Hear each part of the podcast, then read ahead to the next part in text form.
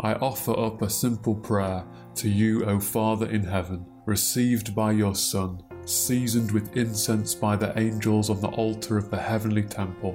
Through the Spirit, hear this prayer. Father, forgive us, for we have sinned. Forgive us for the slums, such as Angel Meadow, and the conditions of the workhouses. Forgive us, Father, that children live short lives among filth and violence. Forgive us for oppressing and scapegoating ethnic groups like the Victorian Irish. Forgive us for the maltreatment of people such as the LGBT community. Forgive us of the abuse, the rape, the grooming, human trafficking, murder, gang warfare. Forgive us of the bombings, the massacre. Forgive us of the erecting of altars, idols, and sacrificing unto false gods. Forgive us of the usurping of authority, of the distortion of divine order, of the perversion of what is holy. Forgive us for the mistreatment of your brethren, the Jewish people of Manchester. Forgive us for the words written here, political and otherwise, that have caused much conflict and loss of life around the world. Forgive the church of flowing with the culture rather than standing firm on your word. Forgive us for butchering your gospel down to an incomplete, westernized version of it. We have not loved the Lord our God with all our heart, and with all our soul, and with all our might. I ask that you not allow us to mirror Saul, whose fallen body was sent out as good news to the idols. Father, forgive us, have mercy upon us, for we have sinned. Lord, we ask that you cut out any threads of connection from the historical spiritual fabric that binds the people of the city by wicked demons, that the spirits of Tarquin that linked to abortion would be cast out. I pray that spirits who were worshipped upon the Roman altars cast them. If possible, Lord, the spirits linked to the ancient goddesses, remove them from their post.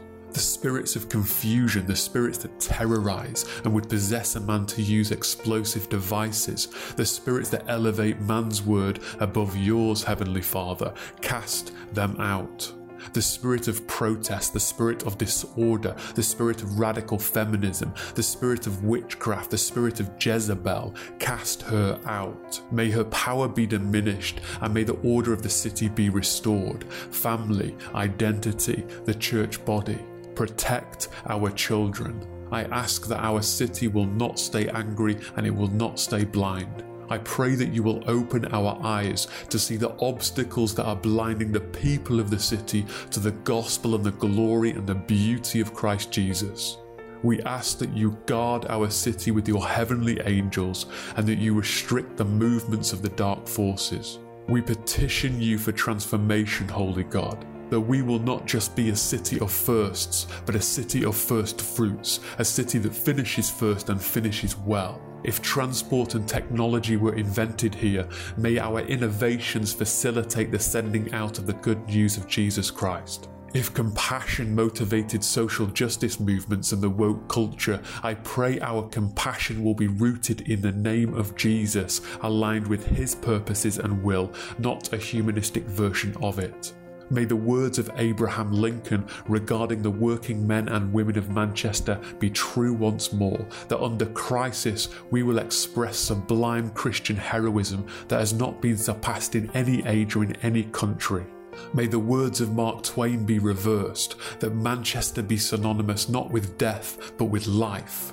May the words of Friedrich Engels be reversed, that Manchester be not described as hell upon earth, but your kingdom come on earth. As the words written here of the Communist Manifesto stormed the world, so I pray the words of the Bible written in the Middle East would be the manifesto to storm Manchester and become foundational in regeneration. O Lord, Manchester was the city that was home to the Jewish men conceiving the Balfour Declaration, resulting in a blessing to the state of Israel. So too I ask for a multiplication of those blessings from Jew and Gentile, from Manchester to Israel. If the words of Benjamin Disraeli remain for a future time, may Manchester's wise men bear the gifts before the Davidic throne today, so the world will follow tomorrow. as the unity and the fellowship and the breaking of bread around the table began the Zionist movement in Manchester, so I ask that you will stir the hearts of Christians to reflect in this time of lockdown about the unity and the health of the body, the unnecessary garments or steroid injections that bloat and clothe her, so that we may become one just as you are one. May the increasing population of Muslims of Arab descent come to know the promises you gave to Ishmael, that a great multitude of his descendants will participate in the kingdom and will feast alongside Jacob and their father Abraham. As the Romans built in their name a stronghold for their kingdom, may Manchester be a fort built in your name for your coming kingdom, a stronghold of the nation. I pray the competing of altars would cease, that no competition would exist for the altar of the Lord, that only the inscriptions of the Lord would stand. As the Victorian missionaries position the spiritual before the natural, may our mission organisations become gospel first. I pray that the lands of the slums will become Edenic once again, not in a masking of evil with technology, but a beauty descended from upon high with cleansing as opposed to man's crude covering.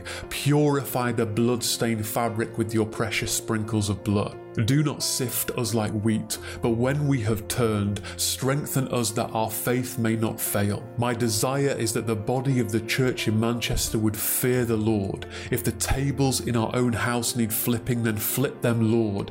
Draw your bride to you. Prepare your bride. May we set our hope fully on the grace that will be brought to us at the revelation of Jesus Christ. Cleanse this land, heal this land, do in part now that what you will perfect then, we cry. We give thanks that your people can worship relatively freely in our city, that living conditions are vastly improved upon. We give thanks that your words, Jesus, have been buried in the ground for 1800 years, and it was your prayer to the Father, our Father in heaven, hallowed be your name, your kingdom come, on earth as it is in heaven, your will be done, extending your rule and reign across Manchester. We groan for the day when you will give our city a new name that honours you, King Jesus. Cause your name to be remembered in Manchester. It is in your name, Jesus, Yeshua of Nazareth, that we pray.